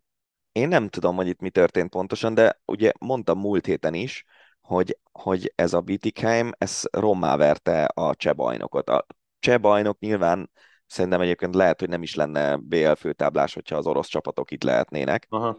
De a cseh bajnok az egyik leggyengébb csapat valószínűleg a 16-os BL mezőnyben, és úgy voltam vele, hogy jó, hát oké, lehet, hogy a Fradi is 20-szal megveri ezt a cseh bajnokot. De, de, de tényleg olyan volt, mint hogyha, mint hogyha egy másik, egy, egy felnőtt csapat, vagy akár azt mondom, hogy mint hogyha egy, egy 20 évesekből álló csapat játszana egy 40 évesekből álló csapattal. Tehát, hogy még lehet, hogy ez nem is írja le jól, hogy egy felnőtt játszik egy ifivel, mert, mert az ifisták is már egész gyorsak, hanem inkább, mint hogyha egy, egy fiatal felnőtt csapat játszik nekünk, akkor voltak ilyen meccseink, amikor, amikor így szarrá vertek minket, amikor mit én, volt egy éve, amikor a, a Fradi újra kezdte a férfi kézilabdában a, a csapatépítést, valamikor nem tudom, 10 évvel ezelőtt nagyjából, vagy 12-vel, és akkor a, a Fradi utánpótlásból az ilyen 16-18 éves gyerekek, akik ugye heti, mit tudom én, 5 edzettek akkor, és, és mi akkor voltunk 30 körül, és, és szétfutottak minket, és volt olyan jelenet, emlékszem, azt sose felejtem el, hogy kihagyott egy zicsert az egyik játékos, és az edzője lehívta, és meccs közben öt, 50 fekvőt lenyomatott a sráccal, mert kihagyta az ittszert, és aztán mennek, mennie kellett visszavédekezni, tehát addig nem küldött a helyére embert, hanem ember hátrányban védekezett a csapata, Az és ilyen. neki közben le kellett nyomnia az 50 fekvőt. Szóval, szóval mi akkor futottunk bele ilyenbe, amikor mi ami, a, amúgy is eléggé lassú játékunkhoz képest jött egy ilyen rohanó gépcsapat. Azért 40-20, és Szikora Melinda 50% fölött védett egyébként. Hozzá kell tenni, hogy a Fradiból hiányzott egy pár játékos, de én azt hiszem, hogy, hogy ide a covidos időkben az, hogy egy, egy csapat egy BL csoportmeccsen nem tudja a legerősebb keretét kiállítani, a kéziben azért amúgy is mindig vannak sérülések, azt nem, nem hiszem, hogy emögé kéne bújni. Tehát, hogyha kikapnak hárommal, akkor lehet azt mondani, hogy hát igen, itt olyan hiányzott a Szucsánszki Zita, vagy a védekezésből a Tomori, de itt, itt, itt klasszis különbség és óriási tempó különbség volt a két csapat között. Szóval nem tudom, hogy ennek most lesznek-e következményei ennek a, ennek a meccsnek. Gondolok itt arra, hogy esetleg Elek Gábor széke meginog-e, ami, ami már többször meginoghatott volna, hogyha neki nem lenne olyan szintű beágyazása a, a Fradi női kézébe, mint amilyen van. Mm, és nem is vagyok benne biztos egyébként, hogy ez megoldaná a helyzetet. Nem tudom, hogy van-e olyan edző a szabad piacon, aki, aki idejön és majd hip-hop átalakít mindent. De hát itt ugye a szezon előtt úgy, úgy harangozták be ezt a szezont, hogy ez minden idők legerősebb Fradia. És, és most a, egy ilyen csapat fut bele egy mínusz 20-ba Németországban, ahol azért a, a német női kézi, meg a német férfi kézi, az nagyon nem egy szinten van klubcsapatilag. Tehát a Bundesligában a, a, férfiaknál ott a világ legjobb játékosai játszanak, és a világ legjobb csapatai, mondjuk a Bundesliga ötödik, az bármelyik bajnokságban valószínűleg harcban lenne a bajnoki címért. A nőknél azért nagyon nem ez van. Nőknél nagyon sokszor olyan játékosok játszanak a női Bundesliga top csapataiban, akik ilyen félamatőr státuszban mondjuk egyetemre járnak mellette, vagy, vagy félállásban dolgoznak mellette. Úgyhogy hát ez nagyon, tényleg nagyon csúnya volt, és láttam, nem szeretek nagyon kommentekre hivatkozni, de láttam olyan volt csapattársamat, aki óriási Fradi szurkoló, hogy ezt azért neki elég nehéz feldolgoznia, hogy a csapatát ennyire elverik. Tenicre váltunk. Jobb légzés miatt orrműtéten esett át Simona Halep, korábbi női világ első teniszező, ugyanakkor ezzel egy időben szépészeti beavatkozással kötötte össze ezt a szükséges orvosi beavatkozást, és igazából számomra nagyon, épp, nagyon szimpatikus volt az a transzparencia, hogy viseltetett ezzel kapcsolatban Halep. Feltételezem, hogy azért is, hogy ezzel segítsen olyan um, hölgyeknek, uraknak, bárkinek, aki hasonló testképzavarral ö, vajlódik, mert hogy világéletében, ahogy írta az Instagram posztban, világéletében utálta az órát, és most kvázi a kellemes a hasznossal összekötve két legyet ütött egy csapásra. Igen, ez amúgy egy érdekes dolog, hogy hogy az ember mit, mit tesz meg azért, hogy mondjuk jobb legyen a sportban, most nem, a, nem az órára gondolok, meg nem a plastika részére a műtétnek, hanem hogy, hogy gondjai voltak a légzésével, és megműtette az orrát, hogy, hogy ez jobb legyen. Meg Igen, ugye ő volt... az edzője javasolta neki. Uh-huh. De ugye ő volt az, aki még szerintem 17 vagy 18 évesen melkisebbítő műtétet Igen. csináltatott magán, mert Igen. nagyok voltak a mellei ahhoz, hogy teniszezzen, és, és zavarták őt a játékban. Igen. Nagyon, nagyon érdekes gondolat, hogy, hogy mondjuk hány, hány százalékában a profi sportolóknak van meg az az alázat, hogy, hogy te mondjuk a, oké, okay, ha megsérülsz, elszakad a térded, meg kell műteni, oké, okay, persze. De hogy, de hogy ilyen jellegű műtéteken átessél azért, hogy jobb legyél a sportban, nem vagyok benne biztos, hogy nagyon sokan vállalnák. Igen, egyszer pont ezen gondolkodtam én is, hogy egyszer, hogyha Simona Halep visszavonul, akkor nyilván sajnos én hiszem, hogy nekünk erre lesz módunk, de hogy egy nagyon érdekes beszélgetést lehetne vele ö, rendezni pont eb- ezzel a témával kapcsolatban. Nagyon, nagyon érdekelne, hogy, hogy erre a kérdésre ő hogy felel, illetve hogy, hogy amikor majd leteszi az ütőt és abba hagyja a pályafutását, akkor hogy gondol vissza a pályafutására, hogy micsoda áldozatokat hozott meg azért, hogy ő ilyen eredményes legyen, hogy világ első legyen, hogy komoly tornákat nyerjen, mert azért ezek, ezek tényleg nem hétköznapi áldozatok. Tehát ez nem az, hogy most nem tudom, na remélem, hogy ezzel nem bántok, mert öt évvel később vállalok gyereket, vagy most nem megyek férjhez, vagy nem, nem veszem el feleségül lesz, vagy azt, hogy azt érted, tehát hogy, hogy nem tudom, nem eszek húst. Tehát, Igen. hogy ezek azért egy picit, picit másfajta áldozatok. NFL, minden héten jut valami őrült NFL hír, most, a mostani, mostani hét sem különbözik az elmúlt hetektől. Nemet mondott Lamar Jackson az új 274 millió dolláros szerződésére, amelyből 133 millió garantált lett volna, és a cikkben, amely ezzel foglalkozik, vagy én már nem tudom, hogy, hogy posztot olvastam, igazából meg nem mondom, de azt írta a szerző vagy a posztoló, hogy ő magára fogadott, és én azt írtam ide magamnak kvázi ilyen széljegyzetként, hogy, hogy ezt magyarázza el a Dani, mert nyilván sokkal inkább benne van az NFL-ben, mint én, és jobban el tudja magyarázni, hogy miért is fogadott Lamar Jackson magára, és miért mond valaki vissza egy ilyen irgalmatlan összeget egy olyan játékos, egy olyan sportágban, ahol bármelyik nap megsérülhetsz úgy, hogy nem fogod tudni folytatni a, a pályafutásodat. Ez egy, ez egy nagyon-nagyon érdés, érdekes történet. Ugye azok a számok, amiket írtál, hogy 274 millió dollár, ebből nagyjából a fele, sőt kevesebb, mint a fele lett volna garantált, és Jackson egy olyan szerződést szeretett volna kialkudni, ami teljes mértékben garantált, ugyanúgy, mint Sean Watsoné.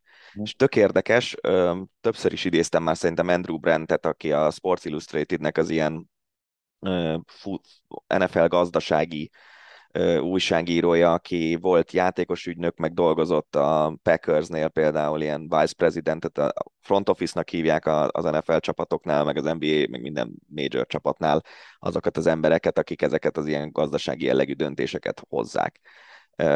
Így kollektíven, és, és dolgozott csapat front office-ban is. És Brent írta azt, hogy hogy, hogy Steve Bishotti, aki a Ravens tulajdonosa, már márciusban, amikor Deshaun Watson szerződését megkötötték, akkor kritizálta ezt a sztorit, nem értette, hogy miért adnak ekkora lényegében ilyen, mint, mintha adóászokat adnál a játékos kezébe, miközben ellene pókerezel, vagy jó, pókerben nincs adó, de érted? Ö, szóval, hogy mi, mi, miért adnak ekkora, ekkora adukat a, a játékos kezébe, egy, és a saját tulajdonos társát, tehát ugye a Brownsos tulajdonost kritizálta, ami azért viszonylag ritka az NFL-ben, hogy a tulajdonosok egymást kritizálják. És ami most lesz, az az, hogy 23 millióért fog játszani idén, és a következő évben megkaphatja még a franchise teget, amivel következő két évben tud azt hiszem 100 millió dollár körül keresni, és, és utána lehet teljesen szabad ügynök. És így amennyire olvastam, az az, hogy az a sztori, hogy így ellent mondanak egymásnak. Van, aki úgy értékelte, hogy ez, ez egy jó dolog Jackson részéről, hiszen hogyha továbbra is magas szinten teljesít, akkor, akkor keres két év alatt 100 millió környékén, és aztán szabad ügynök lesz, és megkötheti ezt a monstre 5 év 250, vagy lehet, hogy addigra 300 lesz a, a futó árfolyam szerződést, és, és mások meg kritizálták, mert ugye egyáltalán nem biztos, hogy ezt a teljesítményt fent tudja tartani, most viszonylag olcsón fog játszani egy évet, ami nagyon érdekes viszont az egész sztoriban az az, hogy neki nincs ügynöke hanem, hanem saját magát képviselte itt a tárgyalásban, és nagyon sokan ezt a kérdést is feltették, hogy ha van ügynök, akkor rábeszélte volna-e arra, hogy fogadja el ezt a szerződést, vagy nem. Ha valami azt sugja, hogy nem. hát a fene tudja.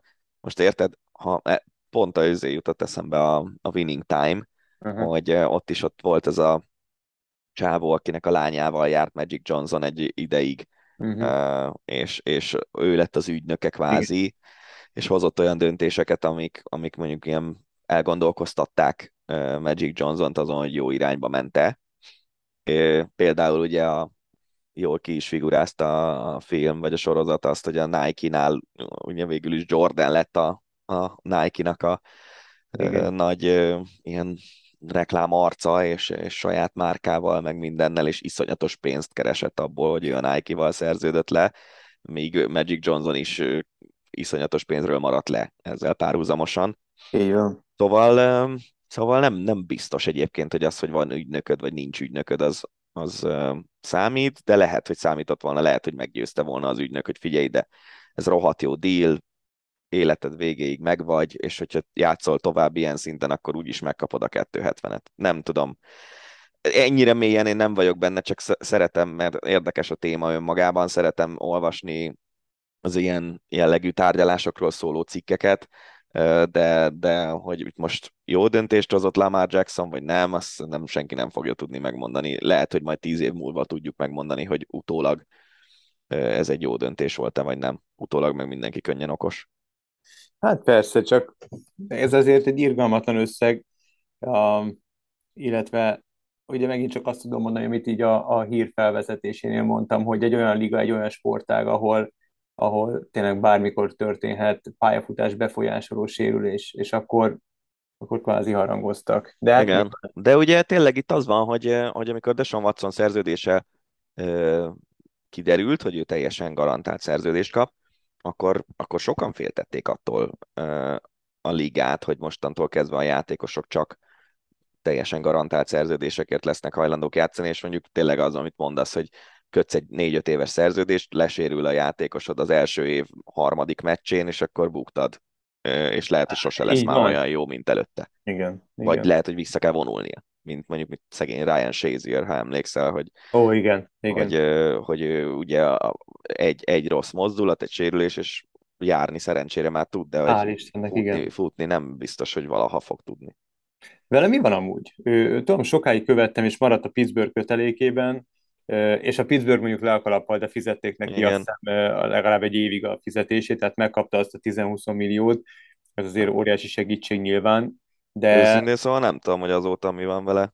De az, hát az, egy, az egy nagyon, nagyon komoly történet volt, és ott lehetett követni a felépülését, illetve a rehabilitációját, hogy hogy, hogy javult egyre inkább az állapota, hál' Istennek, és valóban tudott já- tud járni, és megházasodott, volt esküvője, stb. stb. Igen, de... igen, hát ez az utolsó sztori, várjál csak. Ja, igen, utána befejezte az egyetemet az Ohio State-en. Uh-huh. Igazából nagyjából ennyi a... Na, félelmetes volt ez a sérülés. Ennyi a történt, hát ez nagyon félelmetes volt.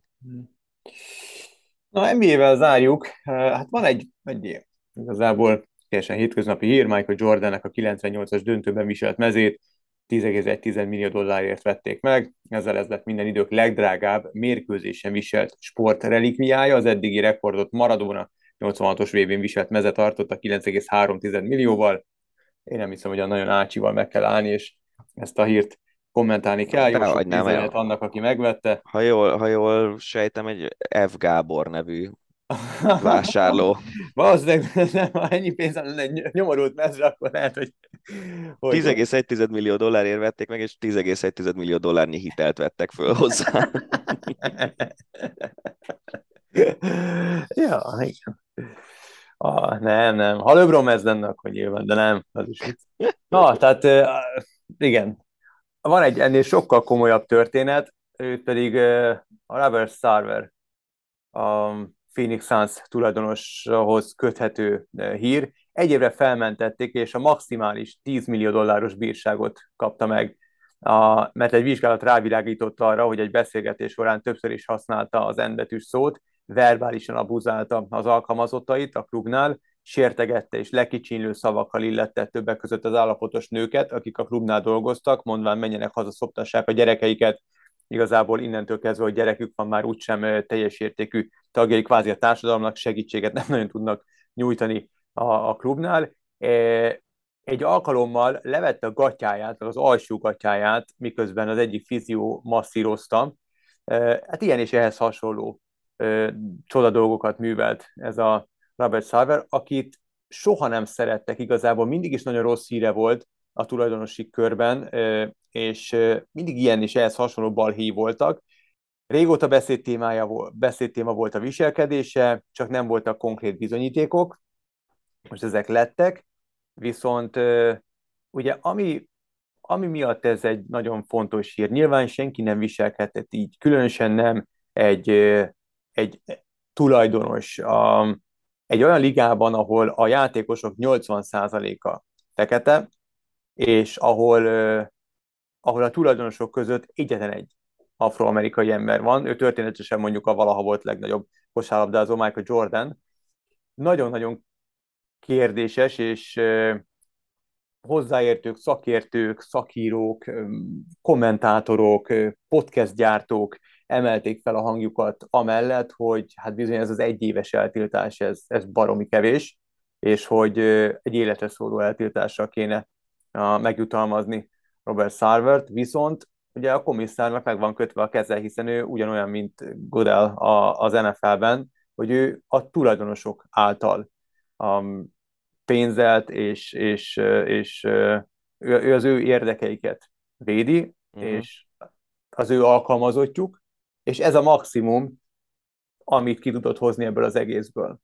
Hát itt szerintem ugye az működhet, hogy a tulajdonosok lemondatják, a, vagy eladatják vele a, a, a Suns-t arra vagyok kíváncsi, tudod, mi az érdekes, hogy emlékszel, volt egy olyan, volt egy másik tulajdonos, a Los Angeles Clippersnek a tulajdonosa, egy, egy öreg uh-huh. fehér fickó. A Microsoftos csávó, nem jutott szembe neve, nem? Nem, az a mostani, az a Steve Ballmer. Ja, az egy elő, régi. Az előtte, igen, az előtte lévő, akit, akinek el kellett tűnni a ligából, a, csak hogy az a különlegessége ennek az egész sztorinak, hogy abban a csapatban is benne volt Chris Paul, és a Phoenix Sunsban is benne van Chris Paul, ez most nyilván csak vicc, meg véletlen egybeesés. Nem, számomra az a, az a, az a, a kérdéses, hogy, hogy a játékosok nem emelnek-e föl, nem emelik-e föl a szavukat. Nyilván a Twitteren mindenki megnyilvánult. LeBron James is természetesen azt mondta, hogy ennél ennél sokkal többre tartja a ligát, és a liga szereplőit, mint sem, hogy, hogy hagyjanak egy ilyen, ilyen ügyet, kvázi ilyen, ilyen, ilyen, ilyen, ilyen silány és ennyire enyhe ítélettel így, így, így elhalványulni. De maguk a Phoenix játékosokra lennék kíváncsi, hogy ők mondhatják azt, hogy figyelj, amíg ő a tulajdonos, én nem játszom. Nem hiszem. Mármint, hogy akkor bukják a pénzüket, meg ilyesmi, nem tudom. Nem, nem hiszem, hogy, hogy ilyen, ilyen, okkal, ilyen okot mondjuk elfogadna a liga arra, hogy miért nem játszik egy játékos. Ez nem elég ok. Egy, egy, egy, egy egy Black Lives Matter mozgalom után, azok nem után, tudom. ami történt az utóbbi években. Tehát, hogy... Nekem elég lenne, de, de nem én vagyok, hanem a, ugyanaz a liga, amelyiknek van 29 vagy hány csapat van e, fekete tulajdonosa, vagy fehér tulajdonosa. Tehát, hogy itt, itt szerintem ez erről szól ez a dolog, hogy, hogy gazdag fehér emberek sokkal több mindent megengedhetnek maguknak, mint mások. Ezt szerintem mind a ketten tudjuk. És e, és innentől kezdve meg, meg most pont ezt nem, vagy nem, tényleg, tehát, hogy nyilván tudod, hogy mi a véleményem erről a kérdésről, de nem vagyok naív, és nem gondolom azt, hogy itt a játékosok valamit ki tudnak harcolni. Azt, azt el tudnám képzelni, hogy, hogy a többi tulajdonos, főleg a progresszívebb tulajdonosok összeülnek, és azt mondják, hogy figyeljetek ide, ezt az embert ezt ki kell valahogy magunk közül vetni, és, és nem tudom, hogy mondjuk a, a 30 tulajdonosból, vagy 29-ből, a másik 29-ből hányan gondolják úgy, hogy ez, ez olyan viselkedés, ami, ami a ligának árt, és ezzel az én bizniszemnek is árt, és emiatt úgy azt mondom, hogy, hogy Szárvernek mennie kell. Na jó, de szerinted a 30 vagy a maradék 29-ből mennyinek van vaj a füle mögött? Hát biztos, hogy soknak. Hát, Hát de nem, azért mondom, hogy, tehát, hogy az, hogy mi mit gondolunk erről a kérdésről, vagy még akár azt is mondom, hogy az NBA rajongók nagy többsége is valószínűleg hasonlóan gondolkodik ebben a kérdésben, hogy vannak dolgok, amiket az ember megtehet, és vannak dolgok, amiket nem, de, de egyébként meg azok, akiknek ebben dönteni kell, azok meg pont ahhoz a nagyon pici kisebbséghez tartoznak, akik, akik le, nem feltétlenül fogják azt gondolni, amit mi. Szerintem.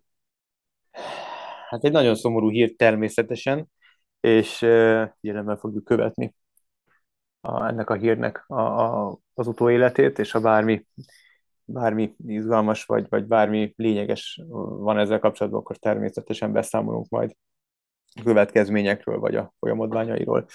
Ugyanakkor ennyi volt erre a hétre az Ácsi, ezeket a híreket tartottuk a legfontosabbnak, legérdekesebbnek, vagy legszínesebbnek. Ha esetleg találtok olyat, ami kimaradt, vagy amit titeket érdekel, és meghallgatnátok róla a véleményünket, akkor dobjátok át nekünk, megtaláltok akár Twitteren, akár Instagramon, bárhol. Nagyon szépen köszönjük, hogy meghallgattátok az eheti podcastet, jövünk jövő héten is, vigyázzatok magatokra, Révdanit és Farkas vagy Gábort hallottátok, sziasztok! Ez volt a Hosszabbítás, az Eurosport podcastje. A műsor témáiról bővebben is olvashattok honlapunkon az eurosport.hu.